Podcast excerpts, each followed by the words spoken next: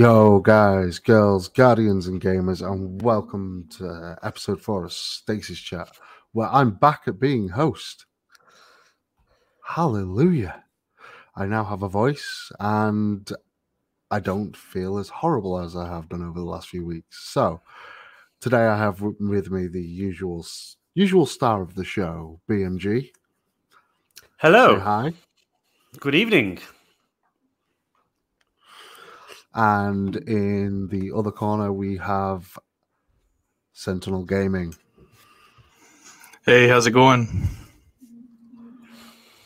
So, uh, what? So let's start off with the first things first. What have you guys been playing this week? I'll start with Sentinel.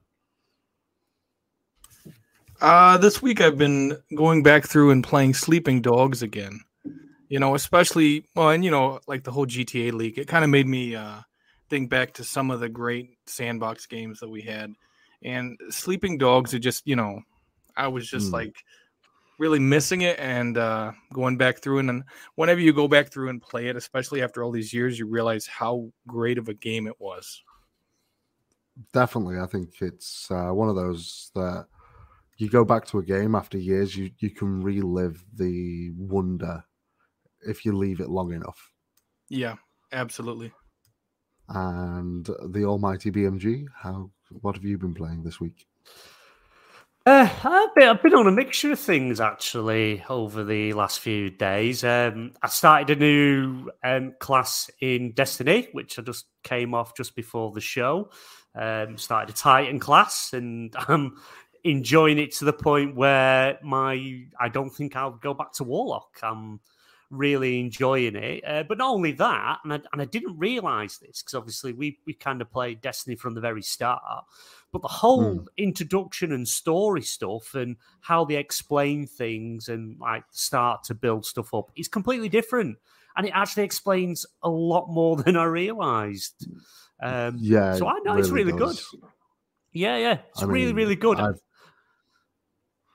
I've recorded it myself, you know, on my channel, and it's it's very similar to how it was, you know, Destiny One's beginning, but with a twist. And I think it can bring back a little bit nostalgia for those of us who've, you know, not played the beginning for seven years. Yeah, for yeah, nice. like yourself. Yeah, yeah. But I'm I'm actually enjoying Titan more than anything, and I don't think I would go back to um, back back to my warlock to be honest. I'm i'm quite happy with what titan does and the way it moves and that. So yeah i think i'm staying there. Uh, other than that i've um i've downloaded deathloop. Um i just started booted booted it up. Not uh, you know it's done the first little bit and thought no i'm not you know. I'll come back to it. It's a game one of them games you need to kind of sit down really think about, you know, figure how things work and stuff like that. And I've got that much going on. I don't think I've really got the time for that. So, uh, um, but I'll come back to that at some point. Um, I think over on the PlayStation side, I'm playing Horizon Forbidden West on the PlayStation 5. Um, nice. I'm going to try my best to get that out the way as quick as possible um, because we have God of War Ragnarok coming out November 9th. So I want to hopefully yeah. get God of War 2018 done beforehand, but it all depends. I've got stuff on. I'm I'm just hooked on that Destiny train at the moment. What have you been playing, playing Razza? uh, me personally, I've actually been playing. I've gone back quite a few years. I've gone back 25 years and started playing Fallout 1. Um, I've played every Fallout game since Fallout 3, I've never played the original by uh, Black Isle Studios, which. Oh, right, okay. It's a completely different experience and a lot harder. Um, it's very different. Um, I've also been playing a little bit of Destiny, uh, playing through the weekly uh, as a hunter. To say that I'm a warlock main. I've really been enjoying Hunter's new super and the way it moves. It feels more like a traditional, especially with the jump. It's a very much more a traditional double jump. Yeah, I, I don't know. I think I'd feel about that to be honest. It's uh, I'm not used to strafing along and like flying in the air. I think just a double jump is a bit mm, off-putting for me.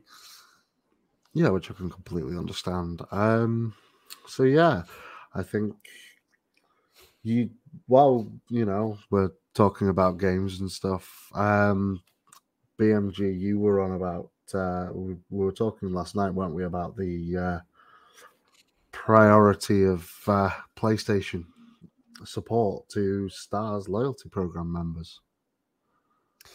Yes, yes, um, yeah. The kind of again, it's the whole PlayStation stepping on the uh, the old rakes and they've not they've not kind of been in a been in a good place over the last few days with the news coming out from them.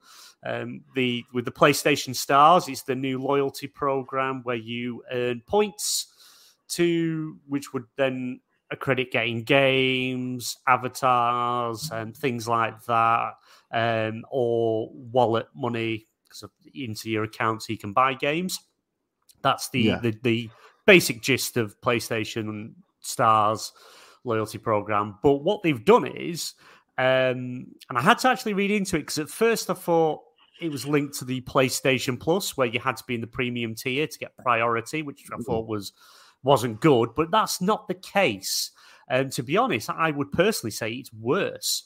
Um, to be classed, get into the highest tier to get customer support, you have to buy free, full priced 70 pound slash dollar games, which is absolutely bonkers. You know, you've got an issue, say you only buy small games a year or something like that, a couple of games, or you're in this subscription service and you've got an issue, you've been in the queue for an hour, but because a lot of the bigger PlayStation fans have bought all their games at seventy dollars. Um, they they get priority, and you're kind of still stuck in that queue. Um, I've, I've got a feeling things might backtrack and change, but if, you know, for that to come out and leak out doesn't look good, does not look good at all. You know, the more money you spend with us, we will put you in a higher tier and prioritize you over someone who only buys a couple of games a year. Which, you know, it's like, why? Why, why would you do this, PlayStation? What, what on earth would possess you to do this? But you know, it's it just seems to be uh, everything they're doing at the moment's not very consumer friendly because also alongside that the uh, they've made the interior of the PlayStation 5 cheaper, smaller, and they're charging us more. Not in America. Mm. America, they're keeping it the same price because that's where their biggest, you know, the competition is. But near enough everywhere else in the world, it's gone up a significant amount. So they're they're making the console cheaper, they're shipping it cheaper, but they're charging you more for it. It's it, it, it's it's it's it's crazy. It's just stepping on rake after rake. But yeah, it, it's very cartoonish. If I mean, you could literally use a GIF of a cartoon walking over rakes over and over Definitely. again. It's. I think um, I think part of that comes from Jim Ryan being a numbers guy. You know, it's like since he came on the scene, you can tell he's a business guy, and he probably hasn't played a video game since the Atari days. have you and, have you seen him hold the DualSense when they were doing the um, you know showing showing it off for the first time? Yeah, a little. You know, it's like he doesn't uh, he doesn't really know how to he doesn't know how to relate to gamers. Um, he's not comfortable with the product. You remember what he said about the uh, PlayStation, the original PlayStation games? You know, he said, "Who would play this crap?" Yeah. Or you know, and I'm paraphrasing, but um, with Jim Ryan, he doesn't see PlayStation gamers as people that he values. He sees them as open wallets, and he takes what he wants. That's what we're seeing mm. right now. Yeah, and yeah. it's very much, very, very, very strange. Um, I would like to start by uh, welcoming people to the uh, to the podcast. I would like to well welcome Masuko. Um, Stubbsy, welcome to joining us. Um, and obviously Sentinel for actually being here today. But you know, it's Stubbs. Sorry, Stubbs is Stubbs is a panel member on Stasis Chat. He's uh, just taking a bit of a, a holiday break at the moment because obviously uh, people will know that he's on here. Um, but yeah, he's have, having a having a bit of a, a rest. Well, it's great to see him. Yeah, I can. The thing is, Xbox and PlayStation have gone very separate ways in terms of their marketing and not marketing. Sorry, the way their company is run. Personally, because at the head of Get Xbox, you've got Phil Spencer, who is literally a gamer through and through. Just just from the things he says. Whereas Jim Ryan, it's all about the numbers. It's all about pencil pushing. From what I've seen, anyway. But yeah, he's he's head of PlayStation, but obviously he has a board he has to answer to as well. You know, um, hmm. which you know they're still in Japan and, and what have you. But he's still got a board to answer, so it's not like he's just free reign to do what he wants.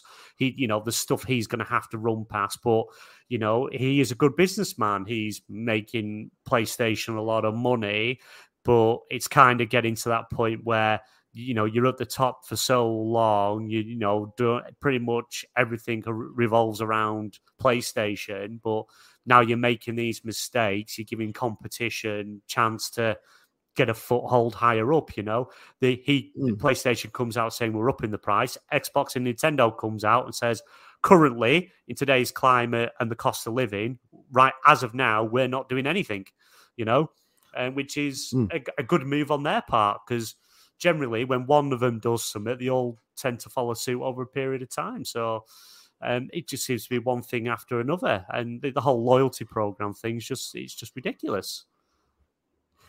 Yeah, I mean to say, I mean I don't know a single person that could probably afford without being a multi-millionaire or you know on a very decent wage that could spend 70 pounds three times a month just to get stars. Personally, it's just to get priority yeah. of it's, customer service. Yeah, it's a free. The PlayStation is just to note the PlayStation Stars reward program. It is a free free series. Um, it's not a free series. It's a it's a free uh, program. You don't pay for it. It's just when you buy games, you subscribe to the subscription service and you're paying full price for first party titles. That's what's putting you in higher tiers. The more you spend and the more you play, the higher you go. Which is it, it's very much like Microsoft rewards, isn't it? From it just it's run complete in, in most game, gamers' opinions, especially after seeing that, will say is wrong unless you're a PlayStation fanboy. Yeah, you can. Um, yeah, there is. Um, obviously, uh, when you say it's like a bit like you know the Xbox, Xbox do the sort of same thing. Xbox offer you many different ways to earn actual points that you can spend on pretty much anything in store. You can donate them to charity. You can enter sweepstakes. You know, they offer so many options, so many ways to get points. Currently, um, I, I don't know what it is over in uh, America Sentinel, so you probably have to let us know on your side. But if you have the Xbox app, not the Game Pass app, just the Xbox app, you can get, I think it's 250, about, about just shy of 300 points a day, seven days a week, just through the app. Actually, and, I think for us, it's like it's a little more. I think it's 320. Because, right. Okay. Um, there's two different. Um, basically, there's two different browsers, and then um, one is on PC, one's on Xbox, and then one's on your. Um, I think one is on your mobile phone, and they give you points for each one of these. And so, yeah. and that's not even including um, you know, getting an achievement per day, which is worth 50 points, or the weekly challenges that they have. And um, it's like I haven't had to pay for Game Pass Ultimate for over a year because I'm using this program. Yeah, so that's the mm. other option, isn't it? You you know you're yeah. getting your basically playing to get your subscription for free. Yeah, Whereas... and you have you have some people that are saving their points up and they're actually getting controllers or consoles if they save that much. So it's a great program, and I think PlayStation would really benefit from having something like that. But at the same time, I don't think um, Sony has as much financial wiggle room, so to speak, as as Microsoft does. Well, speaking of uh, financial wiggle room, uh, personally, me and uh, BMG actually found something last night. Um, do you want to go over that quite quickly, or do you want me? Do you want me to say it? Which so which, which one? uh, we're talking. I'm, talking about the market that we were looking at. Oh, the the, the yeah, yeah. I can um, head the topic. You'll have to pull up the, the market caps. Um, uh, so, or, are you are you doing it, or do you want me to do it? Oh, right. Uh, basically, I've got the market caps right next to me. Um, the basically with the well, Saudi Arabia are very interested in buying. Well, it's Saudi Arabia's game investment group is actually what willing to spend 13 billions to, to acquire a leading game publisher. Um, that's 13 billion US dollars, and we were looking at what what they could buy. Um, looking at the market caps and the top one in that price group was Unity Software. Now, BMG, I think, or Sentinel, I think you know more who Unity is. I can't remember off top of off top of my head who Unity is. Yeah, it, well, it, yeah, it's it's it's it's pretty much the um, yeah the whole the whole thing is is um, uh, Saudi Arabia Games Investment Group. Uh, they have got 38 billion that they are going to invest in studios. Um, obviously, that's not actually acquiring them; that's just getting a foothold stake in. Does it give them majority? Does it not? We don't. We as this at this moment in time, we don't know. Um, but they've also got um, they've already come out and said we're going to spend 13 billion to acquire a leading publisher. Um, and looking at so we we had a bit of a google have a look around to see what the market cap was. That's around that 13 billion because we've got to remember um, if the mar- even if the market cap's 13 billion you're going to have a premium on top of that. So yeah. um, you know, you're not going to get it just because a company's 13 billion, you're not going to get it for 13 billion. Um, so having a look at what sort of studios there is or developers and companies they could acquire for that price.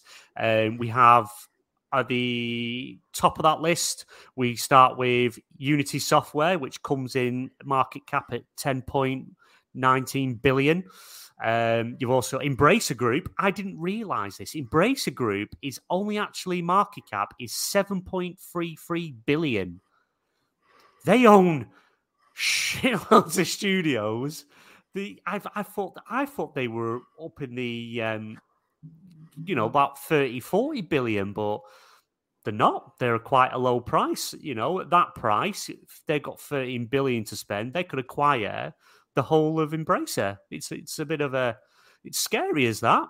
They're um, getting a, they're getting acquired definitely after that Saints Row reboot debacle. They're getting acquired. Yeah, it could be, but could they swallow the cost? Because it's obviously the they just seem to be buying all these studios, making games, and they're losing yeah. money, but they just don't seem to care. They just keep keep buying and buying and buying.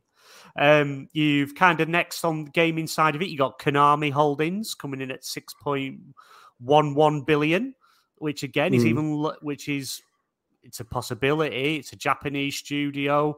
Look at the IP that Konami hold. It's not just the um, game side of it. It's you know your your pachinko machines and that sort of stuff, the spas because they're quite into the that side of it, the gambling and the day spas and things like that. So um, there's always that that there. You've got um, 37 Interactive, which is 5.43 billion. Here's another surprise for you Capcom at 5.3 billion. I, I was shocked to that, see how that low. Was, that was very surprising to say yeah. that how to say that how much you you think of Capcom, you have a you look at Pac Man, things like that. You know, things that are historically big in gaming. Like it's it, mm. that's a strange one to see. I mean, next one down after Capcom, Square Enix. It is like that at five point one five billion. And to be honest, I think Square Enix is where they're going for. It's a leading game developer. They've literally they've already come out and said we can't afford to make games on our own. Um, Mm. They're looking for people in to invest. Maybe this is where they'll invest in it instead of trying to acquire them. But you know, the shedding they've shedded like the West Studios because obviously they didn't really care about them, and you know the games weren't as, suc- as successful as they want. Yeah. pardon me. Um, so it's almost like they're kind of you know showing the tail a bit to Mm. encourage rather investment or acquisition because a lot of people think PlayStation to go for them, but See, there was a lot that we saw that were we were very shocked by a lot. Like BMG, what's one of your favorite games series of all time?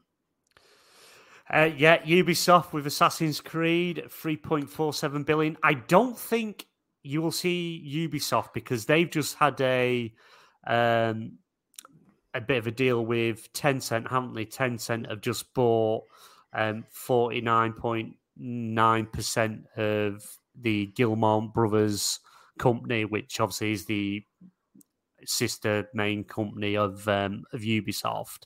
Um, I, and I can't, and they've, they've also increased the stake in the Ubisoft company. So I don't think it's going to be Ubisoft. I think you're going to be looking somewhere between Square Enix and, believe it or not, CD Projekt Red, because they're only got a worth of 2.15 billion. So I it's interesting, very interesting. There's another one that was even further that was even further down than Ubisoft. Um, not too far much further down, but Sega being only worth three billion was Yeah, I think I think it's harder with Sega because Sega isn't just a games company; they're tied into so much more, and they're like a sister company. I can't remember the actual top part of it. I can't, you know, without having to go searching, but I believe it's not as easy just to acquire Sega. There is more involved in that side of things, but without um, going and looking. I'm not 100 percent sure on that, but yeah, no, my my think is I I think it's going to be Square Enix that they're going to acquire because he you know 13 billion kind of says they're looking for something that's a bit of a higher value. Um, the time you put your premium on top to pay out the the board of directors and things like that, um, I think 13 billion in total buyout for Square Enix is beyond fair and I don't and I don't think it'd be a problem. But that's what I think. I mean, I I don't know. Who, I there there are some of these that I'm I'm I'm literally interested on who they are because, for example, here we have Entain. Like, we could literally, me and you, BMG, we could literally just jump on a boat and go find them. Yeah, See, as they're based in the Isle of Man. yeah, So- yeah. It's, I think um, I would say out of all of those, I would say they're probably gonna want to acquire Square Enix because they have like the whole Final Fantasy brand that has a lot of fans. So Oh, there's gonna be there, it's pretty much guaranteed people are always gonna be buying those games as long as they keep that level of quality. they yeah, they they would have to keep that level of quality because And you know they got rid of uh they got rid of Crystal Dynamics and they got rid of uh oh the the studio that made um Deus Ex I don't remember their name. They got rid of those uh studios and they sold them to, to Embracer Group, right? yeah, yeah, yeah. Embracer bought. Um, oh, is it it's Montreal? Yeah, Eidos Montreal. Crystal, yeah, Crystal Dynamics and that. Yeah, yeah, Crystal Dynamics when Eidos Montreal. Yeah, they were they were sold for a very very low price to um, Embracer. mm, Yeah, you know, it seems like a missed opportunity with um, Microsoft having Crystal Dynamics work on their, um, you know, Crystal Dynamics is basically taking the lead on Perfect Dark, and it seems like such a missed opportunity letting Crystal Dynamics go to Embracer and letting Eidos Montreal go to Embracer. Microsoft should have picked those up. completely agree. But I but obviously that all happened while the acquisition is going through with um, ABK, uh, Yeah. maybe, and I do believe I think I think um, it was on the Xbox Two. Jez Corden. I don't know if it was last week's show or the week before. Jez Corden has said literally the entire acquisitions team are all all the whole team are on this acquisition. Um, they're not kind of moving on with anything else in other acquisitions. There'll be talks going on. Don't get me wrong, there is going to be talks, but nothing's being pursued while this is going on. You know, and I don't think they could anyway. While trying to get this through all the regulators and also trying to then do another acquisition at the same time. I don't think I think regulators would. I don't even think they would entertain it in the slightest. If I'm well, honest, it's you I know it's, it's surprising. I don't think any of us saw this much opposition coming from PlayStation regarding this acquisition when it was first announced. I personally think that was fanboys that, that they've actually listened to the fanboys on that one. Yeah, it's, it's, it's crazy. You know, it's like Jim Ryan is like losing his mind, like his like his woman is about to leave him over this. You know, mm. It's it's like it's not it's like Jim Ryan. It's not a divorce. You know, it's like okay, Call of Duty. Um, it's still going to be you know multi-platform. It's like it's still going to be um on PlayStation. Yeah, you guys can't do the timed exclusivity for certain content, but it's like you guys have SOCOM and you're just sitting on it. And if you do if you do it right, SOCOM would be tremendous. Yeah.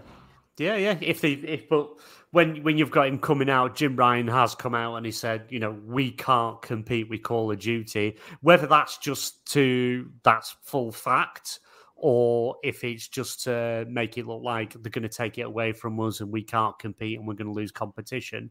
But, you know, that's still not the case. Just because all it is is Microsoft have offered extra three year deal yeah. um, on top of the current deal, which will run them to what, 2027, 2028? But yeah. that mm. doesn't mean because I, I, PlayStation are making it come across that they, after that date, they're Call of Duty has been taken off PlayStation. That's yeah. not the case. Know. You know, Phil Spencer's already come out and said the game would not be profitable to take it away from the PlayStation platform. Right. But they don't want no. to be tied into a deal forever or 10 year deals when, because obviously we don't know how inflation's going, the state of the world, anything could happen. You yeah. know, do three years after that date, one, you know, so they get to 2027, 2028 you sit down and renegotiate because then that way, you know, Xbox can turn around and say, or Microsoft can turn around and say, yeah, we'll keep um, Call of Duty on PlayStation, but you can drop the um, tax for crossplay. Want that gone? You know, things like that. That you know, Sony are mm. making millions on from between Fortnite and stuff like that, and all the different companies. It, you know, they don't do cross-platform for free. It comes at a cost to be able to do that. Um, yeah. And I and don't get me wrong, I I PlayStation are not going to just say, yeah, it's okay, do what you want. They're going to fight it to the bitter end. They don't want the deal to go through. They want to no. be able to keep getting the exclusive side of stuff and timed content and things like that. But you know, it's it's a it. I, I'm still confident it's going to go through. Um, you know, it's been as we know, it's been submitted to the EU regulators now, mm-hmm. which have um, what they gave a provisional deadline. I can't remember at the top of my head. November some November something. I think it's November eighth. November eighth. Yeah. It's the eighth yeah. or the third. It's one of those two. Ah, yeah, yeah, yeah. November eighth. Yeah. So they uh, they put the provisional date on it to give their response, which they kind of go quite in line with the CMA to a certain extent. Um, so if the CMA has gone to phase two, it's very much likely. Um, you know, EU are going to do the same, um, which is, you know, it's probably going to be expected. But um, everything you everything you see is kind of, you know, they they're confident. You know, Satya Nadella saying, Phil Spencer saying, they're all confident still that the deal mm. is going to pass. Um, so it's a matter a matter of wait and wait and see, really. And the whole um, obviously you can tie that the Jim Ryan going to Brussels thing that people are making a huge deal of. That's actually a normal thing. They they invite competitors and people in the market and in the industry to come to talk, um, get their points of views across and how they feel it affects things. They they actually do this, but because of its PlayStation and its Xbox, anytime PlayStation is saying anything against the deal or the acquisition or anything like that, it's that it's like it's been made out that they're the only people doing it. Yeah. Mm. There's a lot of eyes on this whole situation right now, and I think that's what's getting a lot of people to criticize every move that's being made by both sides. Yeah, Yeah, I th- I- Definitely. There's, there's definitely a lot of eyes on it. And, you know, it's one of the biggest uh, acquisitions of, well, of this generation at least. Yeah. You know, you you can't deny that. Think of the IPs that Activision and Blizzard have. You know, World of Warcraft for one. Yeah. You know, the the biggest, one of the biggest online multi massively ul- MMORPGs there is. You, if someone says MMORPG, you instantly think of World of Warcraft. Yeah. Like, it's never mind the fact that there's COD in there. You know, we can't we can't describe how big this is. Yeah, but I think again, I'm I'm still under the obviously Call of Duty is a very big get any, anyway. Um, it'll make Game Pass even more amazing. The IP that's just not being utilized, it's just sat there doing nothing. You know, there's all the potentials there because you know, because at the end of the day, they could just lease a lot of this stuff out, get all the studios making games for them, while having their own studios concentrating on the the core things. But I think the biggest thing for it is King.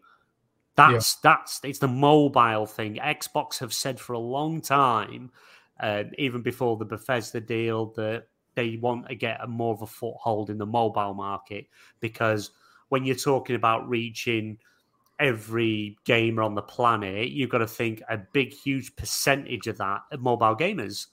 And Yeah. if you've got one of the biggest mobile games on the planet, which is Candy Crush, that makes millions, millions upon millions a month. It's just it's just stupid money, hand over fist, you know. And you you can then get King, you know, spin them off another studio, something like that, and help them develop another mobile studio with using their expertise, their structure.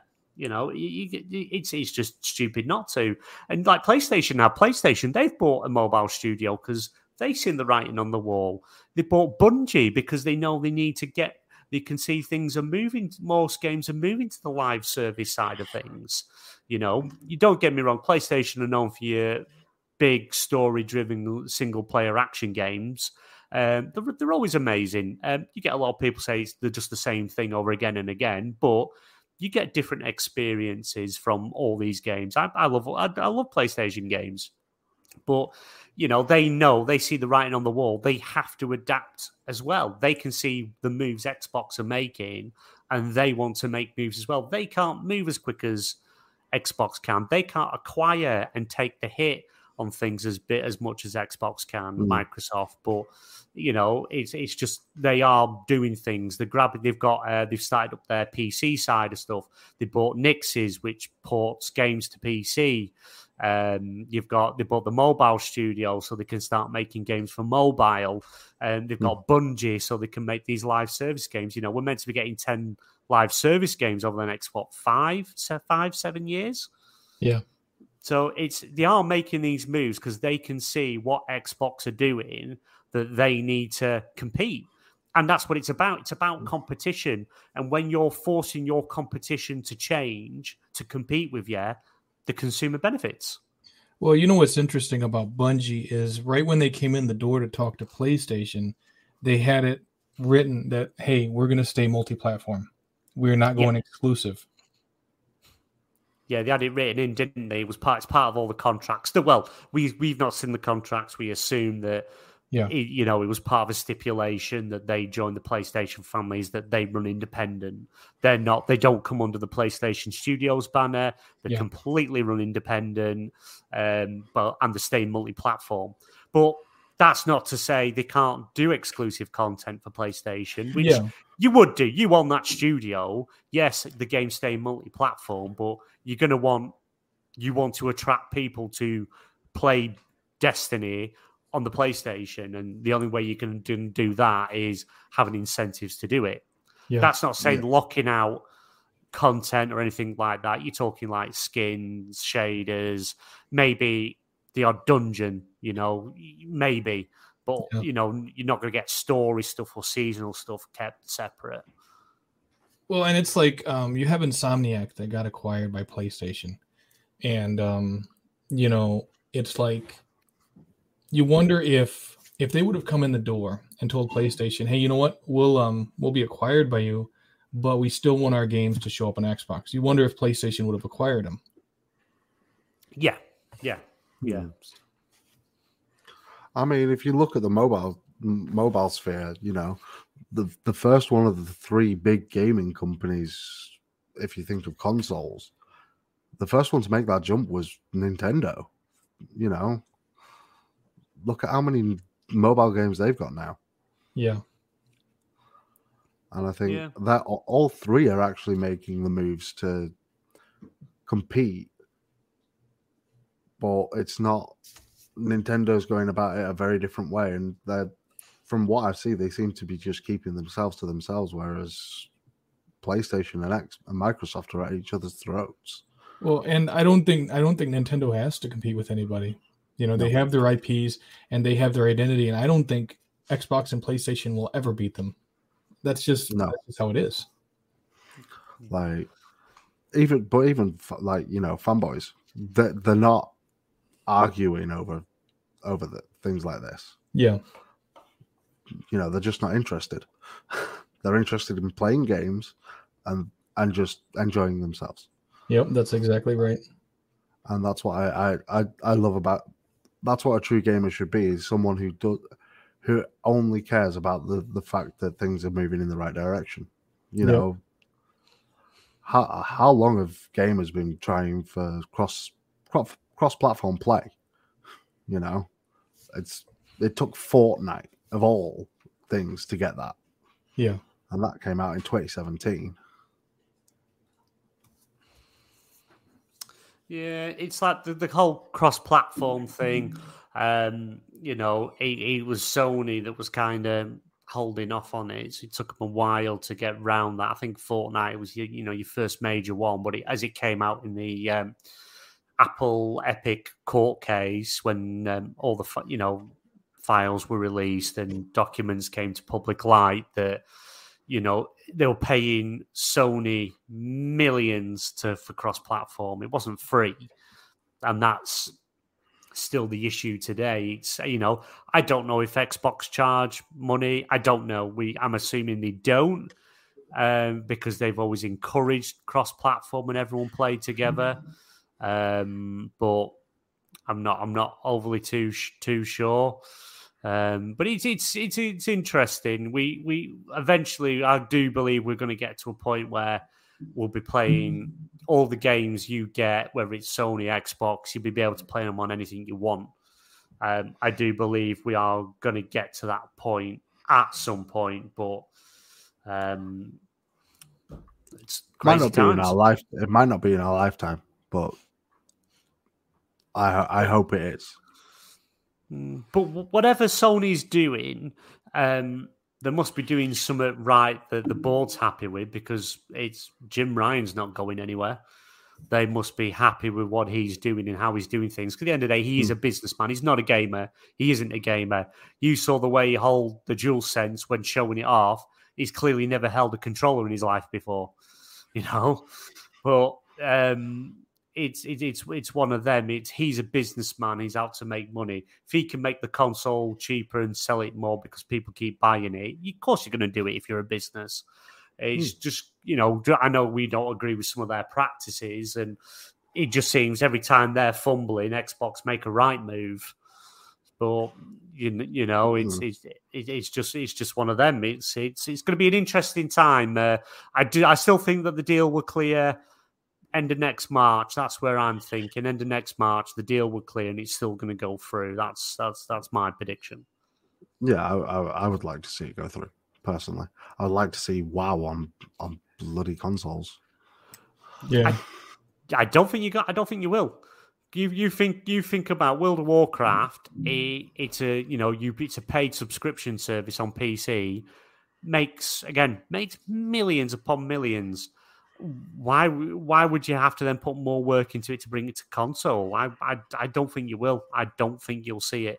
I personally don't think it will end up on uh, on on console. To be honest, um, I think you're going to end up with a lot of the old Call of Duties, a lot of the backlog, um, you know, stuff stuff like that, and that's if it goes through. Um, but the other the other the other thing is, what if the deal doesn't go through? Do Microsoft then go? You know what? You've stopped this deal. You've blocked it. Sod yeah, we're going to outdo you for everything. We're going to, um, when it comes to go, going for exclusivity and games and year, two year exclusivity, what if they just chuck money at it left, left, right, and center to keep keep games off PlayStation, like PlayStation do? Yeah, because they could do it. They, They've got the money. They they have the money. That you know they're trying to be fair game. They're trying yeah. to be fair, and you know Sony for the first time since releasing the PlayStation has, I think, actually feel threatened right now. I think this is the first time they've actually felt like they're on the back foot. Yeah, yeah, yeah I'd agree with that. Hmm. I think they feel like that because um, they really see now that Microsoft is backing Xbox almost with a blank check. Yeah, and that that scares them because it's like play, play PlayStation on their best day, even if they had all the access to Sony funds, they just can't afford to compete with Microsoft's bank account. No, no, no. But I, I suppose a good thing. Um, I think I, I, I, think it was um, another show I was on. Um, I, I sort of said that when when um, Satya Nadella came out, made his comments that people were finding controversial. I didn't. I thought it's fair game. Why not? Let's, let's keep stuff stirring. It's good entertainment at the end of the day. But that just also makes me feel better that they the CEO of Microsoft, the guy that runs the place, is fully in on gaming. That's the important thing that they, yeah. you know, they're fully right in, happy to fight and do what they need to do to to become high, for higher up the food chain in the and the gaming side of stuff. Because at the moment we're fourth. Is it we fourth? And if we get ABK, we go to third. So we're still still not ahead of Sony, still not ahead yeah. of Tencent in that in that sense. Not I'm not talking market cap as in what the worth in the gaming side of stuff. I think it would only put us in third place. Yeah. Because I think it's Tencent, Sony, is it Nintendo then Microsoft? No, uh, no, no it, it, it's. Uh, I'm looking. Uh, I'm sorry. I'm looking at the at the market cap itself.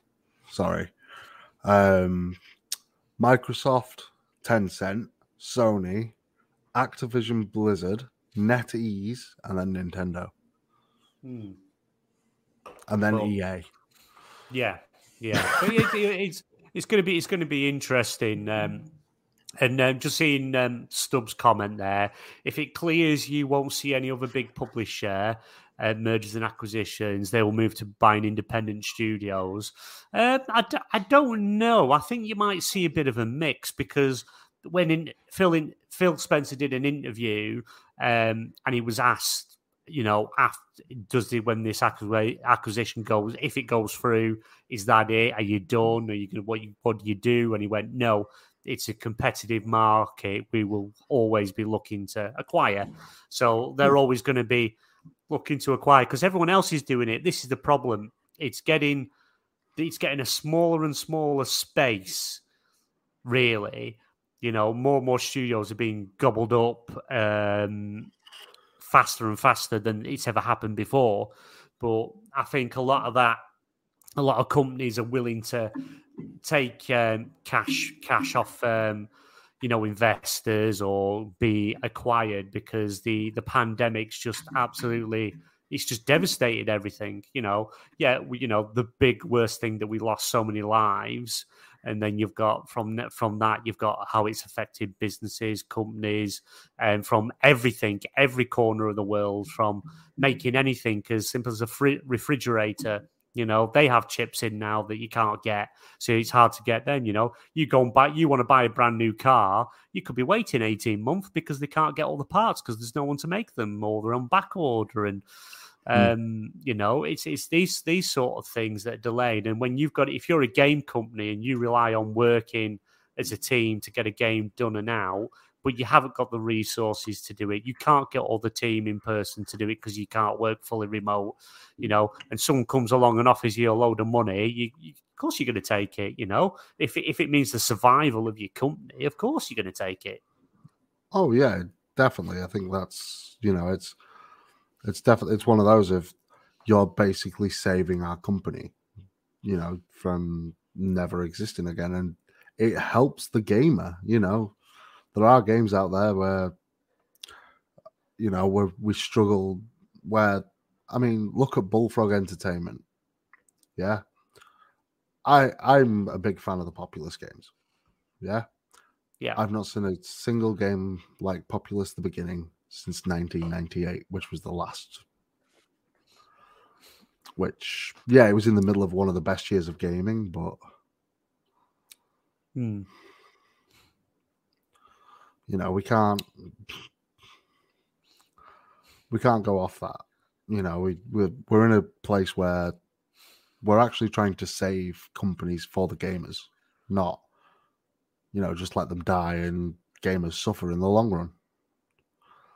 Yeah, yeah, yeah. It, it's it's gonna it's gonna be it's gonna be interesting um, because the, the space is getting smaller and smaller, um, you know, and we don't want all one company to own everything because then there isn't competition and then prices do go up. Um, when you can dictate what's going to happen on the market, it's it's not good for anyone.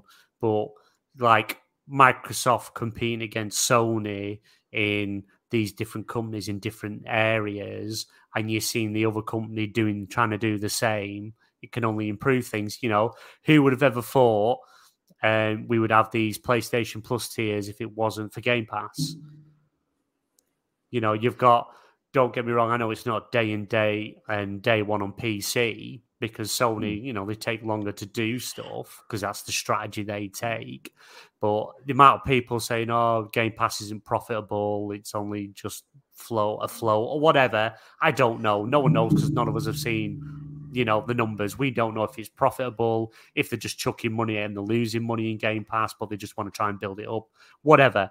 But clearly, there's something in it because it's hmm. forced Sony's hand to answer that to, of their version of it.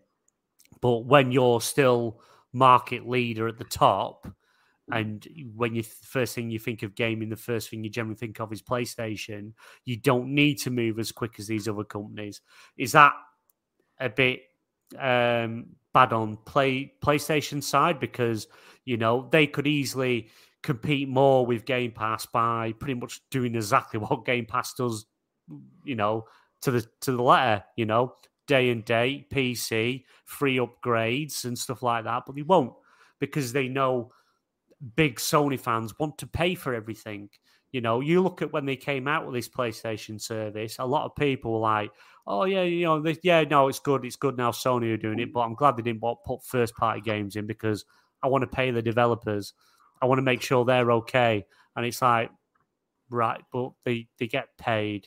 And if it's a first party developer, you know, they're they're making money anyway, and you don't have to. If it's in a subscription service, doesn't mean that's your only option. You can buy any game in Game Pass, any game, you can buy it. And if it's in Game Pass and it's coming out, you can buy that game with a twenty percent discount.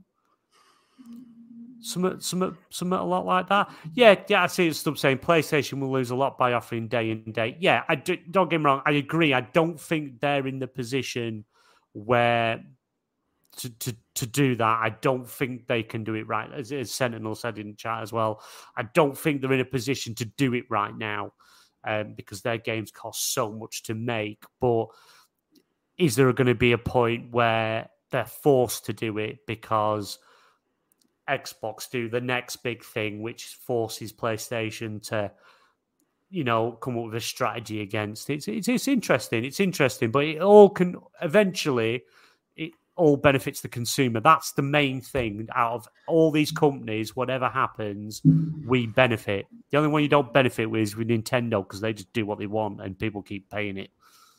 You know, I think a way around them not being able to do day and date with a lot of these releases is like let's say they have a mission that they're going to offer with um, like later on you can buy it or you can buy a set of missions for like 10 bucks extra. They're planning on releasing it later but you subscribe to their little service and you get that day and date provided you buy the game.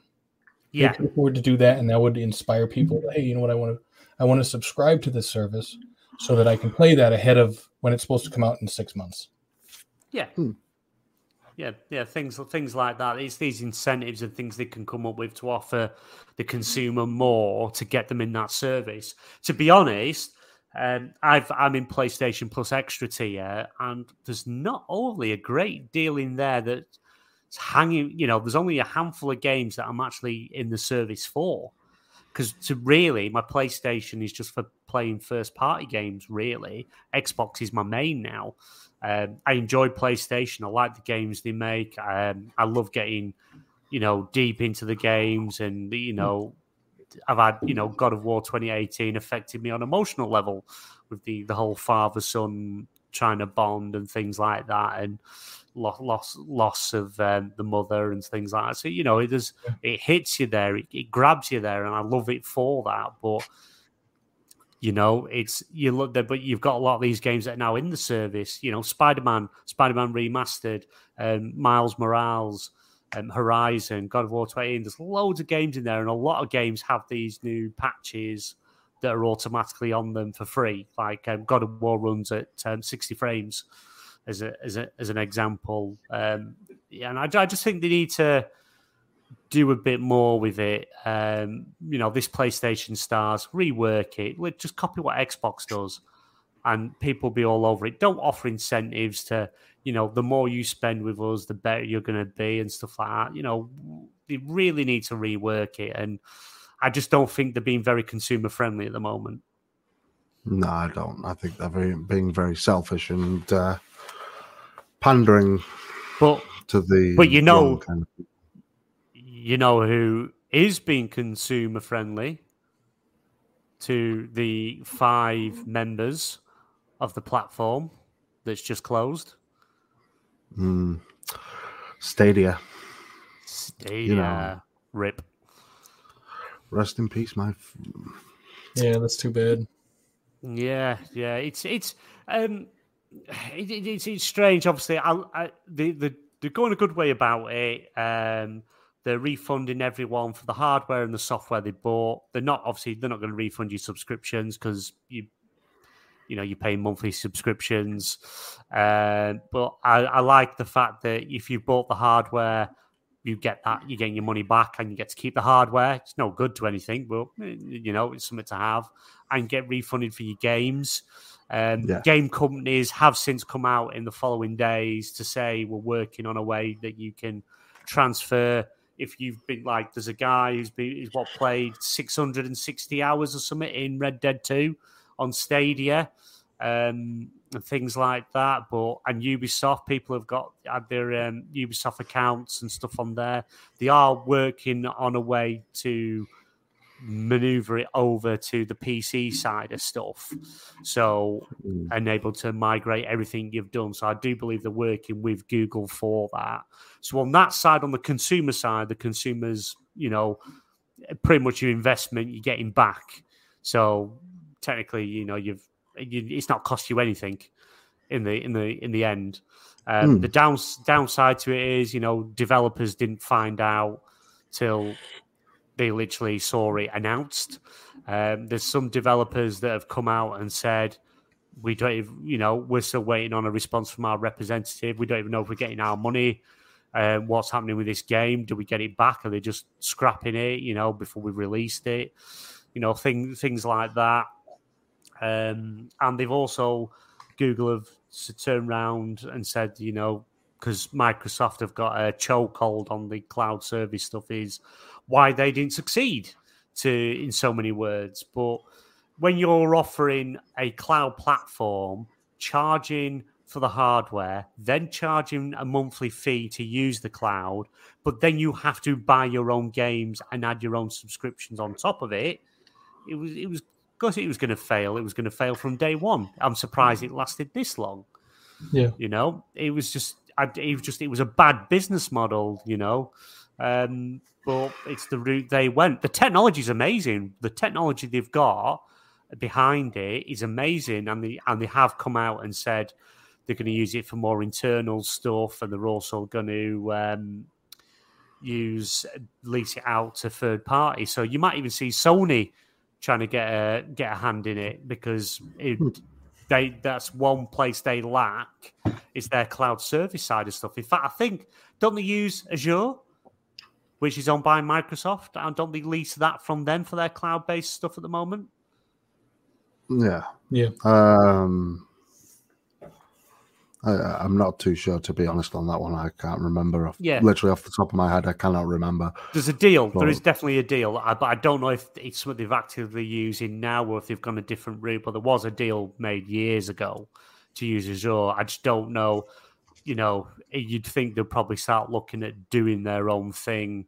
Uh, mm. But if hmm. they can lease Google's technology, pff, there you go. There's a perfect solution to cloud, cloud gaming. Yeah, it's it's literally the perfect answer because, but we can only wait and see with what what happens with this, you know, the technology there um, in the long run. And well, I don't think we'll actually we'll see it Sorry, no, sorry, much. I was control. I was going to say I, I, don't think we'll be able to see that much at this end of it. I think it's that's going to be all a lot of behind the scenes stuff. Yeah, yeah, definitely. What about you, Sentinel? What do you think? Um, I you know I, I know that Microsoft and PlayStation are working on that Azure stuff, Azure, mm. and that they're going to want to maintain that relationship just because um because by maintaining that relationship they kind of maintain a certain level of rapport with Microsoft because they don't want to just say, you know what, Microsoft, we're going to break our deal and we're going to go with Google. And then Microsoft is like, well, you know what? All these games we were going to have multiplat, we're not going to do it now. Yeah. You know, so they, they want to maintain that good relationship because, um, I mean, they already bought Bethesda, and we know Bethesda for the most part is going to be, um, we know for the most part it's going to be exclusive to Xbox or Xbox platforms, but now you have them buying Activision. So it's in it's in PlayStation's best interest to stay in their good graces as much as possible. And if they've signed a contract and they're already using the Microsoft service for their online stuff, they're going to want to maintain that just so they don't burn that bridge. I mean that's that's if PlayStation themselves actually use it. yeah. Know? Yeah. I know it was That's what three years ago, right? It was 2019 when they first came up with that. Yeah, that was it. And, yeah, you know, we had the pandemic, and I mean, we've gone into this next generation, and PlayStation has gotten a lot more. I think they've gotten a lot more antagonistic. That's that's probably the proper word. They've gotten antagonistic towards Microsoft and towards their fans.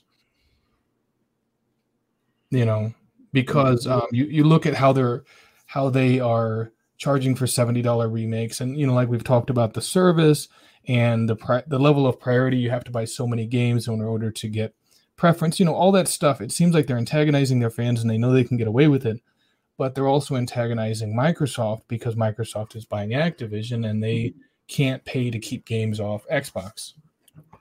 I'm going to say this: is they're almost act, acting like a brat. Yes, yes, exactly. Yeah, they don't make themselves look good, do they? That's the that's the problem. It, it's it's not, but you've also got part of the public perception across there as well towards it. Just looks because it's, um, you know, we we don't realize how many different companies are being asked in different industries and you know in the game that affect gaming and cloud and what and what have you. But we're just seeing PlayStation's comments and what PlayStation is saying, but PlayStation aren't helping themselves by coming out with public statements and yeah. and saying things. You know, they're, they're not helping themselves, and they they would have been better just saying nothing. Make all the reports and all the submissions to the regulators, because but when you start trying to rally fans behind, uh, you know, because a lot of fans are, you know, the they're emailing and writing letters and phone calls to regulators to heads of states and yes. you know just they're looking ridiculous yeah it just looks all it just looks awful um, you know get you know receiving a letter saying um, can you stop this acquisition please it's bad for everyone and it doesn't look good and the more they make themselves look bad the Yeah. better it's making Xbox look. You know, Right. Right. Yep. Yeah. I could be wrong. I could be wrong, but that's Mm. that's how it, it looks to me.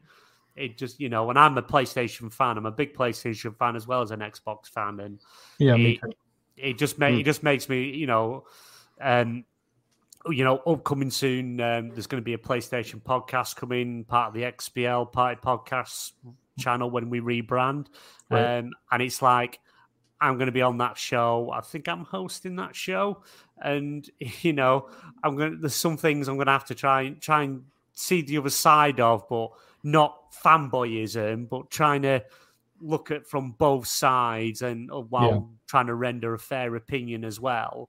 Right. But as as if you've watched any PlayStation show, if you're not all positive and on PlayStation and um, against everyone else, it's you, you get raked over the coals for it. It's you know it's hard to try and look at things from both sides and Mm. get a balanced opinion these days. And uh, Yeah. Yeah.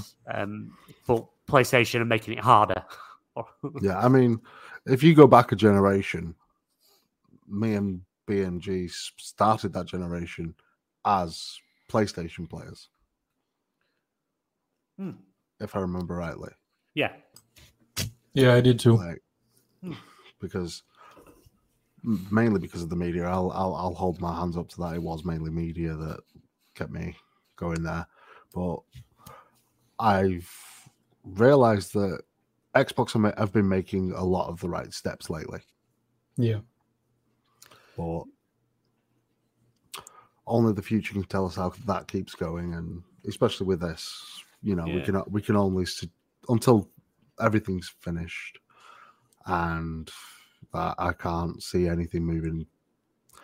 Us, it's going to have big eyes on it, no matter what. I mean, as although to be truthful, as Stubbs was saying, Microsoft actually started the public spat. yeah. Although I- Um, he was asked, yeah, but he was asked though, wasn't he? He didn't just come out and say it. He was asked the question. He said he's offered it for several years. Uh, people keep saying several years is just free, but several years could be higher, lower. Uh, but you know, Yeah. he was vague in what he said. He said we've offered for several years, but again, it's that perception that after several years, it's coming off PlayStation. That's That not will never happen. it won't happen. And he's also stated that it's not profitable taking it off. So it's like, but that's not the angle PlayStation are taking it with. Is there? It's almost like they're trying to convince the people and regulators that no, after the deal expires plus the three years they've given, that's it. That's it. It's going off the console forever. But it, it's not going to happen. And That never you- and when Phil Spencer's come out and stated that, it's just like people still can't see it. It's just like, no, you're taking it away from us. And it's like, no, that's not happening. You know, you'd think they were completely unaware that Microsoft essentially owns Minecraft. Yep. And that's multi platform, everything. Yep. Yeah. You know, it's It was the same stance too, because they said we're not going to take these, we're not going to take Minecraft away from gamers that enjoy it. Yeah. And they're saying the same thing about Call of Duty. Yeah, Yeah. But they're all picking the, um, like Bethesda, where they said legacy titles would stay. Yeah. Um, on, and, you know, and legacy titles is stuff that's already there and the live service games. No one, it's not, doesn't, that doesn't mean the next Elder Scrolls is going to be on there or the next Fallout or we know Starfield isn't because they've had to literally come out and spell it out that it's Yeah. not going to be there. But you know, things like that, anything that's live service will constantly be updated, supported, and expansions. And that's not going to change. That will never change. But it's like, and all the games that are still on there that you can buy, like Skyrim. Um, if you own Skyrim on PlayStation, you've got it. Um, doesn't mean they're going to pull it off, so you can only play it if you own it. It's going to still be for sale forever. Uh, if so there's ever can- an So we can update, buy Skyrim for another twenty times. that's it. Well, as Todd. Howard said, it, they'll stop re-releasing Skyrim when people stop buying it. That, they were his words. You, everyone keeps buying it on every device possible. They made the Alexa um, Echo. I think is it Echo you call it over there? Yeah, yeah, uh, I've got an. Amazon Echo. yeah. It was a joke. It was a joke. Yeah. That, uh, and then they made it into a real thing because people wanted it and they wanted to buy it. I, I play it. I play it from time to time when I'm just sat bored. Yeah, exactly. So You and know, people play on the fridge. So yeah, the Samsung fridges. Yeah. So why, if it's going to keep making money and people keep buying it, of course you're going to keep doing it.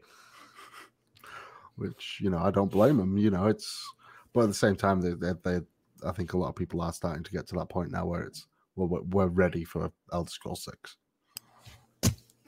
No. least- At least we know where Rockstar got the idea. yeah, Conversations with Todd Howard. Yep. well, you know, but the thing is, the British do it better.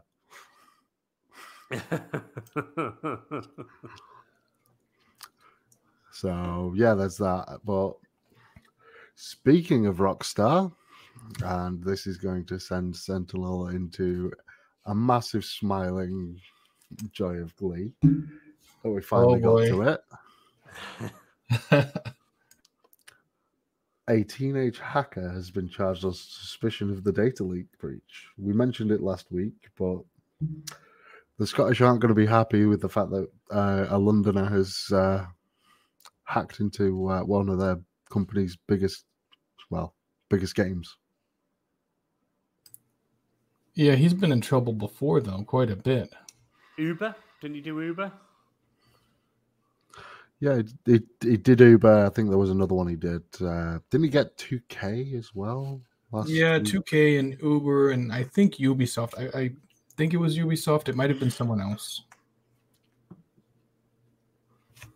Hmm. Yeah, yeah, it's yeah, it's one of them because I think the, the the main obviously what what went on was um it was by you know it wasn't the way Rockstar wanted the game to come out. It wasn't the way they wanted it to be seen uh, because obviously it's caused a lot of controversy over how the game looks, how it plays, characters, and there's so much hate being chucked on it, saying how awful it is and how bad it looks and things like that. Um, but what we've got to remember is it's two year old footage of pre-alpha alpha footage. Is it Sentinel? Yeah, it's it's alpha and it's probably pre-alpha footage. And I want to point this out about Rockstar. When in the past 25 years has any of their games been disappointing? Aside aside from the trilogy Grove Street Games thing, we're not talking about that. Talking about actual games that were made brand new. Yeah. How many times have they released a game that was disappointing? They haven't. They You know, I mean, some people would say, "Oh, Smugglers Run Two or Manhunt 2. and I'm like, "Yeah, but by that point, they were making tons of games very fast, just trying to get them out as fast as they could for the PlayStation 2. So we're not talking about that. You know, we're talking about Grand Theft Auto games. You look at Red Dead Redemption 2. Some people consider it to be one of the greatest games of all time. It's like Rockstar is like the Bruce Lee of video games. They know what they're doing. Rockstar Yeah. is literally the rock star of rocks of, of gaming. That's There literally go. that that's that's the reason they started the Yeah. they wanted to be the rock stars. That's the reason they named it Rockstar. They wanted to be the rock stars of gaming.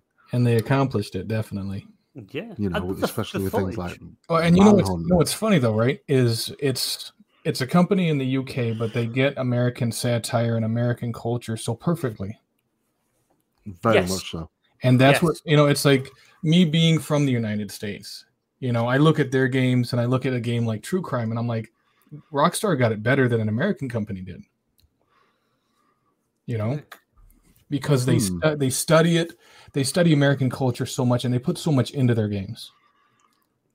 You know, yeah. so they're experts in their craft and i think a lot of people seeing this footage they're like oh it looks like crap and i'm like you got to look at what the footage is showing with the footage they're working out different um, details regarding the gaming mechanics like the recoil of the weapons and how the police reload their weapons and how you interact with people in the diner that you're robbing it's them it's the developers working out different segments that are all going to go together that's all It's- Yeah, it Yeah. very much is, and it's all about that.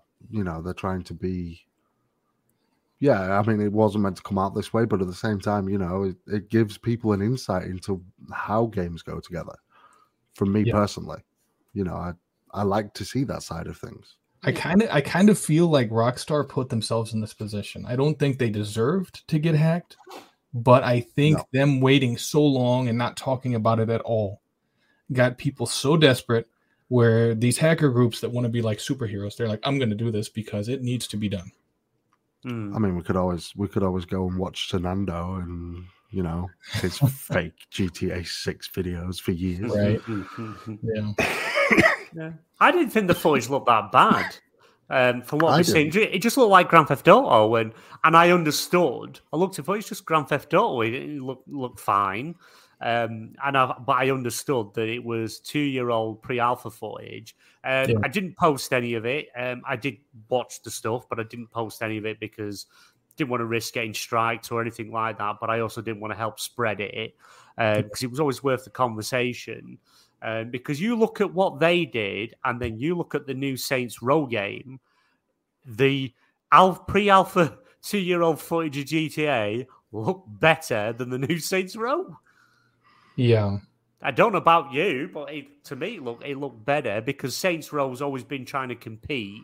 They've always tried to go for the wacky side of what GTA is, haven't they? They've always, Yeah, they've always. I, in what- feel that way. yeah. I mean, in what other game can you run around with a uh, you know six foot purple dildo whacking people around the face with it?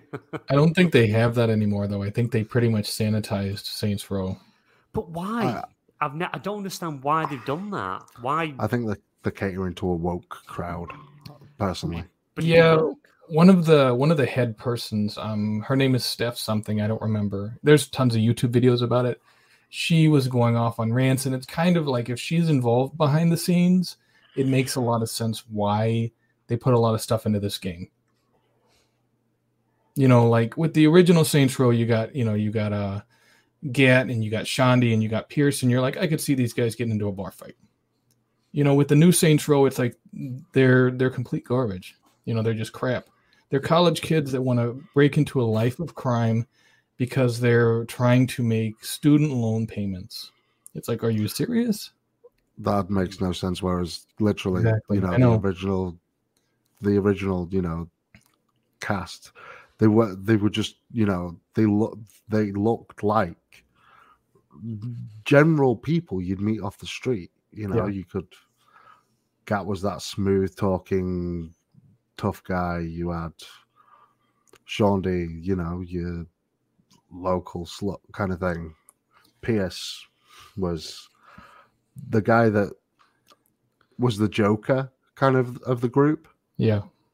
Where uh, and you just fit in as the player, but it doesn't seem like they've they've gone for real people. It, you know, they've gone for really fictional people, and Yeah. not everyone's gone through college. No one's gone. Not everyone's gone through college. No one's got. Not everyone's done all of this and Yeah. understand it. You know how I've never done. I I I don't have college loans. You know I I don't know how much it is. You know I can't understand it, but Yeah. you know that's all we can do. But And you know, it's like I have college loans, and I never once did I think about going to stick up a, uh, you know, a loan or a check cashing place to pay them off. and, and start your own gang. Yeah. You know, and and then wanting like this little skinny dude with glasses, then wanting him to be part of the gang. I'm like, are you serious? He might be able to fetch him energy drinks or you know some Taco Bell, and that's about it. Yeah, it, it's it's just it's almost like they've it's just ruined the series. I wasn't I was always more on the Grand Theft Auto side than Yeah. Saints Row side of stuff, um, but it just does look like the Saints Row's just they- they've just killed themselves. It's just lit- it's it's because they they didn't respect the franchise and they didn't respect its history. Exactly. They've they've panicked and gone, let's go as safe as possible so we have no comeback. And they've gone that safe, that reserved. Yeah. It's it's killed the game. You know, the you know, Embracer has come out and said, hmm, it, the game didn't do well, we're not happy. You're not going to see another one again. That'll Yeah. be be bye bye Saints Row. You're clearly not what people want anymore. See you later. You're Maybe a when relic of G- history. Yeah. Well, GTA um GTA respects their fans more than the Saints Row devs respect their fans. That's why I think GTA 6 is going to be fine. Yeah. I, I agree on that one. I think GTA 6 is going to be fine. I, I can't see this. I don't understand why all the, you know, criticism came from. It was an amazing.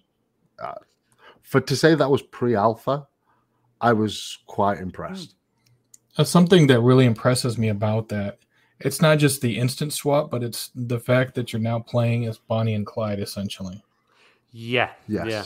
Because the worst Sorry. part about GTA 5 was Michael De Santa's family.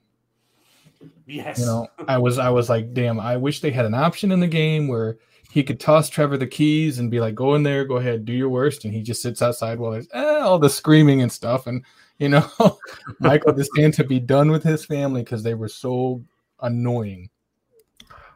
Um, I see. I I I, I enjoyed that because I'm I'm from a big family, so uh, some of those interactions would have happened in my family. Yeah, no, I mean, I Um, am I am too, but as far as a Grand Theft Auto protagonist, I'm like, why is this in the game? You know, Mm, Yeah. I think it was to bring a little bit of realism to it. I mean, to say that he he was basically his plan was to escape from his life of crime. That's Yeah. what he wanted to do. It Right. just it caught back up to him. hopefully in this game they let you steal cars and ch- sell them at a chop shop because they, I think GTA 5 was the only game you couldn't do that. Yeah. Yeah. And it's like, why call it Grand Theft Auto if there's no Grand Theft Auto going on?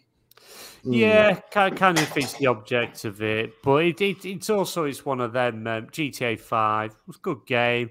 I didn't like having to swap between three characters. I would have loved it if you were just Trevor the whole time, from start to finish. i Trevor was an awesome character, um, but I like I like the idea of the Bonnie and the Clyde for GTA Six. I like you're going to be able to flick between male Right. and female character. I know a lot of people have absolutely gone crazy that there's going to be a female protagonist in Grand Theft Auto. And it's like, why? What is what is so wrong with having a female protagonist? Why Well, does look at- everything have to be male centric? I mean, look at you know, well, for example, Syndicate, uh, Assassin's Creed Syndicate. You know, we've had uh, so much. There was so much backlash about Ellie, weren't there? If I, if I can't remember her name off the top of my head. From Right Last of Us. No, from uh, Assassin's Creed Syndicate. Syndicate. Evie. Eva. Evie. Eva. Evie. Yeah. Eva. But even Um, even then, there wasn't light shed on it. You look at you you look at um, Assassin's Creed Odyssey. Cassandra is one of the best protagonists in the entire series. Cassandra, she's an absolutely amazing actor. Um, she's amazing in the story, and yet she's eh, like all the Assassin's Creed. The female side of it is um, just kept behind. They, they don't. It's always the male protagonist that comes first, and I've, and so it works in some instances. Some games are designed for that fact, but when you're offering the option for both, you've got to make it on an equal part. Or what's the point? Or Yeah, just pick one and go with one. Go with a female protagonist. You look at um, Tomb Raider, Horizon, female protagonist, brilliant, perfect. It fits. It's right for the story. It wouldn't work if it was a male. I know the opposite to um, Tomb Raider's Uncharted, Uncharted's like um, a bit like Indiana Jones. It's like a Hmm. action comedy, you know, emotional roller coaster going on. Whereas, like Tomb Raider, it's about survival, raiding tombs and stuff, and it fits. It works. It, it you know. But I, I like the idea of the whole Bonnie and the Clyde thing, and I am looking forward to when Rockstar are ready to announce it. Um, does this force them to do it early, get a trailer put No. together, an announcement, or do they just say, "Nah, we'll just wait"? You know, what what- does it force the hand at all? We know it's not going to affect development time, as from what they've told us, but who knows? I don't I don't see it doing that. I think I mean one of the first things I said, and I'm I'm not obviously as soon as I found out like the first thing I thought was and I know I shouldn't have thought this, but not knowing fully, but it wouldn't have surprised me, to be truthful, that G- that Rockstar would have done something like this, personally, just to seem, you know, a little bit edgy. Like that's that's the whole stick. I do want to I do want to talk about um, the GTA 5 thing. The biggest one of the biggest negatives about the game was that we didn't have um, single player DLC. Now, of course, it was reported in news outlets that it was canceled um, like 2014 maybe to focus on GTA Online, which was a cash cow for them. But um, I know there's there's a there's an individual um, oh, I'm trying to think goes by the name of TEZ2 I think he's talked about it online and he had some credibility regarding some of these you know some of these leaks. And he said that Rockstar is going to put more of an emphasis on single player DLC for GTA 6 as well as DLC for you know the online portion. And I know um, I've been monitoring the GTA 6 thing for years. And I know there were rumors before about it being uh, codename codenamed uh, GTA Americas. And that's because they want to evolve the map and they want to include new areas with time as they as they create them and polish them. And i think having single player dlc where you can go to a different city and you do that with you know over time would be a great move it would help to bring a lot of people back that have been real critical of rockstar over the past 10 years. Because that was Yeah. that was a big issue that it seemed like they didn't even acknowledge but if they're doing if they're going to address that with gta 6 that's definitely a step in the right direction I, I definitely agree. I think Rockstar are one of those gaming companies that, for the consumer, they, they make the right decisions. yeah Personally, you mm. know that that that they are that edgy company and always have been. You know, look at how much, well, how much backlash they got from governments over over the British government over bully. You know, they had to go back and edit it and change it. Yeah. Well, and Yeah. I think the problem with a lot of these governments that get involved is they don't really know enough about the video game or about the company, and they make these assumptions going in, and it creates all sorts of issues that don't need to be there. It's like if they had an office for each of these government agencies or whatever, that their whole job was to play video games and understand them, then they would say, "Oh, this game isn't really about." You know, a kid going around and bullying so much as it is him fighting bullies. That's exactly what it is. It's literally about fighting bullies off. Yeah. Um, you know, you know, it's we don't need more Jack Thompsons. We need more gamers in the in Yes, to talk about stuff like that. exactly. You know, it's something that I think we need actual gamers in that area. Uh, So Stubbs.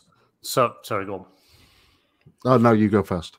No, I'm saying Stubbs. Stubbs is asking how many you know copies of Grand Theft Auto Five has the panel got. Um, I seen uh, what what was your Sentinel PS3, PS4, Xbox One? Mine's That was it. Yep. I've got I've had it on PS3, PS4, PS5, Xbox 360, Xbox One, and the Series X. I've And- had it on Technically, oh yeah, Xbox One Series. X. Yes, yes, I got the Series X version. Yes, I've had it on everything. Hmm. I've only had it on Xbox 360, PlayStation 4, and Xbox One. I haven't got the series version. Oh, it's worth it. It's, it's really, really good. I can't wait for the next, next, next, next remaster plus version of GTA Five to come out before GTA Six. You know, What, even before the next generation. I, I know everyone gave Grove Street Games. You know, I, I know that they gave them trouble, or, or they they were they were pissed because of how um, the the definitive trilogy was. But I still wish that Rockstar would let them do that for Liberty City stories and Vice City stories. Yeah, You know, Yeah. it's like even if Grove Street Games made it, I wouldn't care because I just want to play those on a current console without having to, you know, without having to Do play them know- online or whatever. I want the original Grand Theft Auto. I remember getting the original Grand Theft Auto. I begged my parents to get me. The original Grand Theft Auto for the PlayStation 1. I want that, GTA 2, and GTA London remastered. Keep the top down view. I love the top down view. Just nice updated graphics running on new consoles. I'd love that. Because right uh, now, the, the only way I can play the original Grand Theft Auto now on a PlayStation is by picking up the PlayStation Classic where it's pre-installed. Right. Yeah, I, I have the disc somewhere. I know the PlayStation 2 can play them. Oh, yeah, classic game. Classic. Put in the God mode and just run around in a tank and just flatten everything while police charge it. Yeah, oh, it was fun. Blood right. trails of people everywhere. right. Yep. Oh, classic game, classic. Um, they don't make them like that anymore. And I noticed, I think it was after after Grand Theft Auto 3, they took out the Grand Theft Auto song. Do you remember the song? I think I'm too young for that. Teep tap turn animation, steal what you can, run from the nation. No.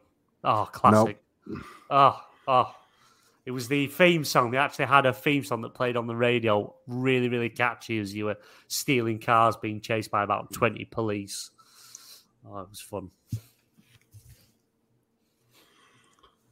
But I think we've uh, covered everything. I think right now is is there anything anyone else wants to talk about while we're? Uh...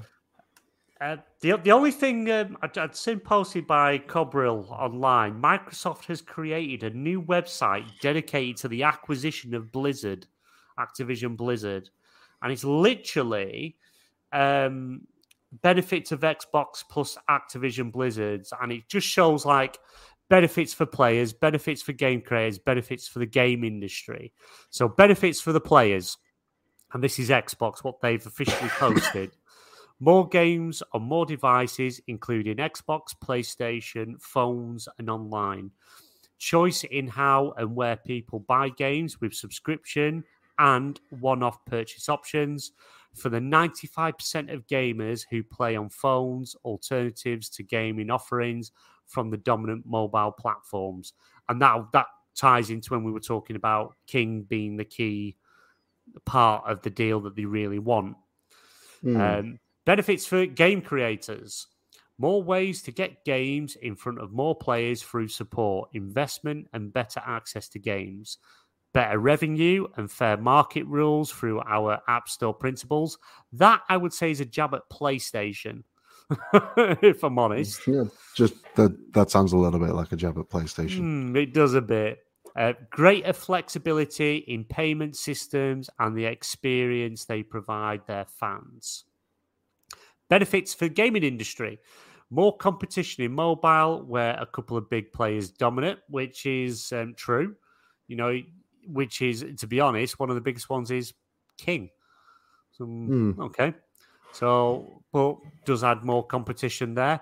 Greater competition in traditional gaming, where Sony and Nintendo will remain the biggest.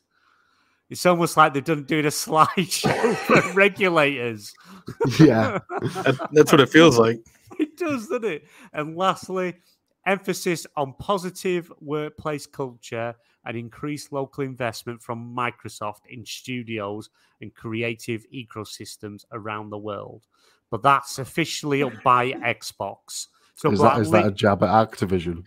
uh, yeah, I think it kind of is a bit of a dig at Bobby, a bit of dig at PlayStation, and slight dig at Nintendo as well, saying, "Look, yous are always going to remain on the top, even when we own this company." So it's, but it sounds like a a very simple thing that they're going to go into the CMA meeting or EU regulators and they're just going to go, here, look at this slideshow.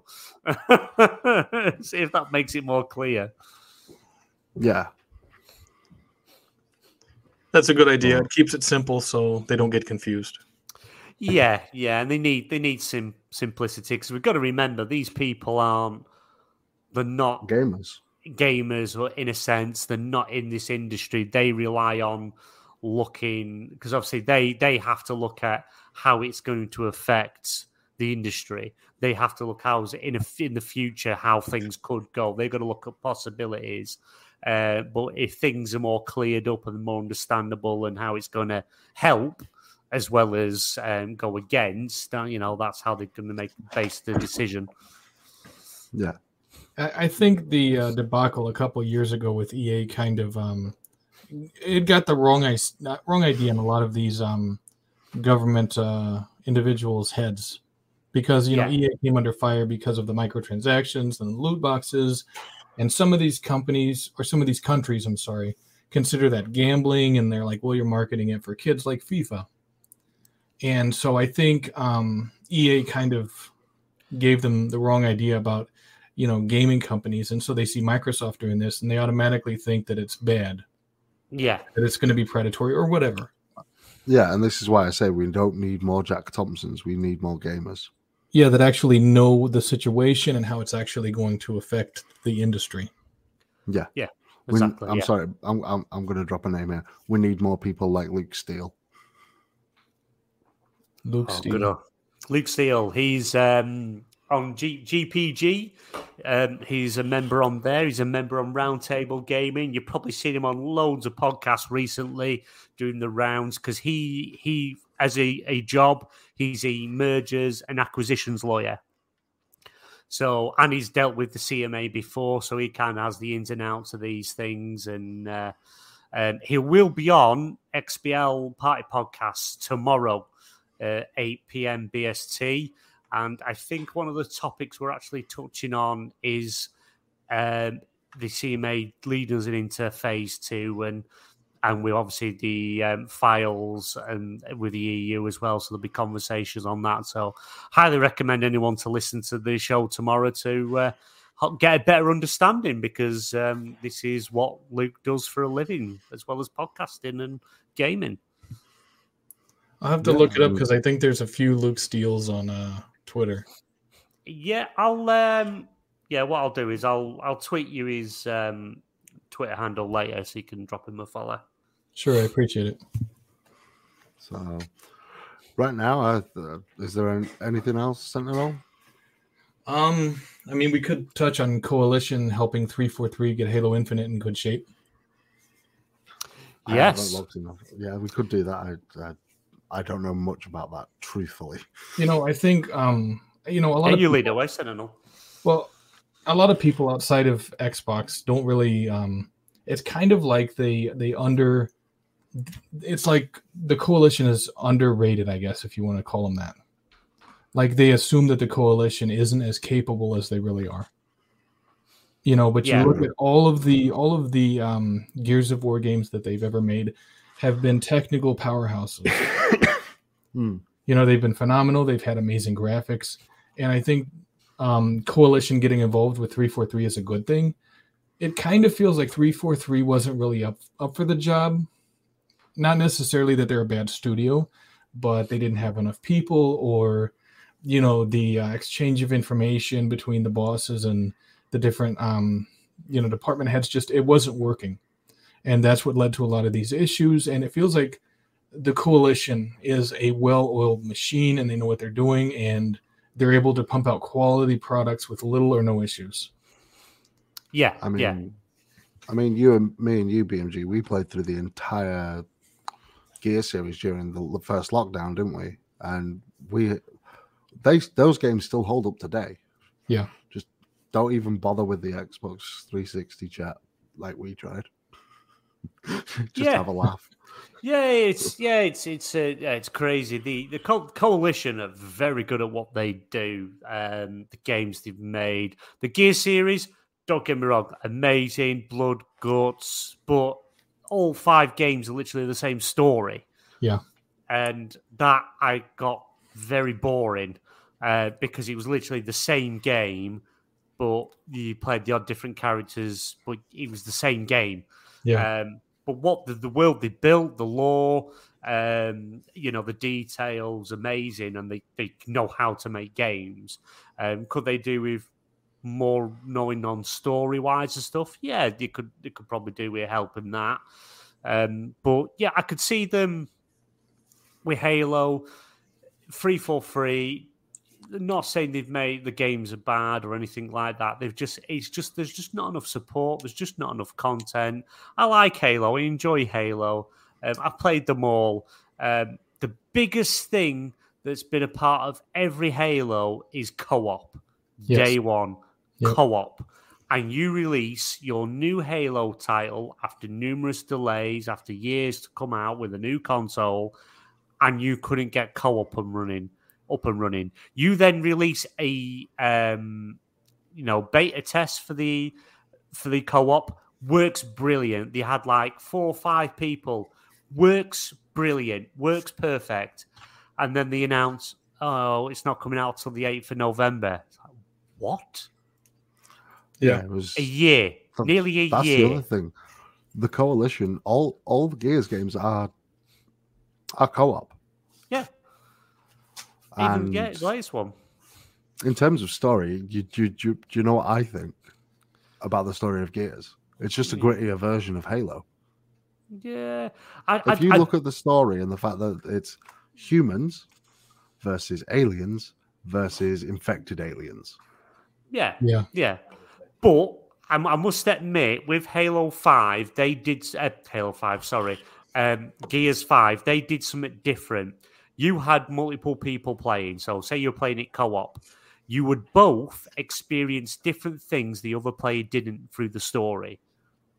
You would Yes. see things and play bits different than the other player wouldn't see.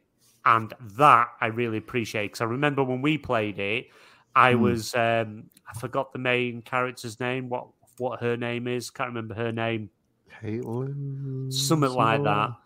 But Cat, something like that. yeah, but spoilers for Halo Five, uh, Gears Five. If you haven't played it by now, then where have you been? But you you go into you, you you start playing. You're at this particular point, and then you jump into the body of one of the um what the bad guys called big guy me with machine gun thing. Can't remember the name of the the bad guys in um, Gears. Locust. Locust. You become a locust with a big gun, and then it's like you start killing more locusts. But, but I didn't know. You didn't know I was the locust, so you started killing me and killed me. and it's like- yeah, You know, experience different stuff like that. It's like what that was good. It was unexpected. It was different. It was good. Um, You know, it was that water cooler moment. Whereas Halo Infinite, you have pretty much an empty open world with bases with clusters of enemies, and you it's built. You can see how it's designed. It's built for co-op. They built it with co-op in mind, and it doesn't have it. Yeah. And I don't know what the coalition's going to be able to do to to help with this because obviously we know we've seen the rumors, we've seen the stuff about transferring over to Unreal Five uh, or Unreal Engine, but that's more the certain affinity side of it, I believe. Because the guy that created the Slip Slipstream or Slip Space engine, whichever it's called, they sacked him. The guy that created the engine, they got rid of him. Wow. So it's like, is this why they're switching over because they just can't understand the engine? Will they switch um, infin- Infinite over?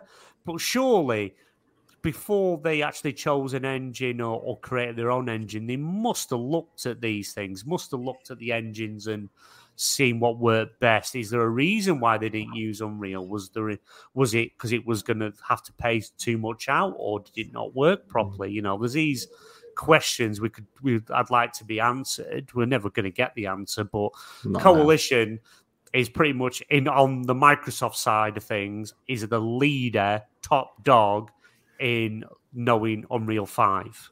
They'd help do the Matrix um, demo um, and things with for Unreal and stuff. So they are the people to help do this.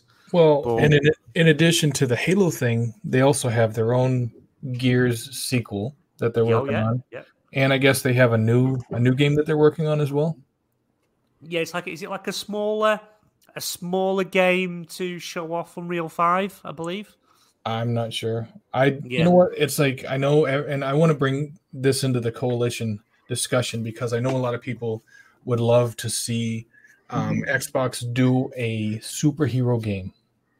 Yes. And I think if you were going to have any Xbox studio do it, it would be the Coalition, and you'd have them do a Punisher game Oh.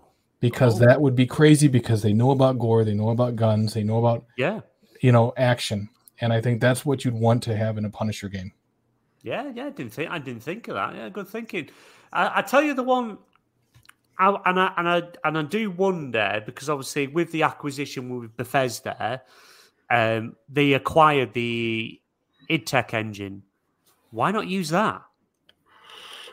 The id Tech engine is built for your FPSs, your big open, you know, your big world FPSs and stuff. Why, why not? Why not switch it to that? Because It it's your own engine. Well, it depends on how many of the developers who are working on this game are comfortable working with that engine. Yeah, true. Yeah. what it is.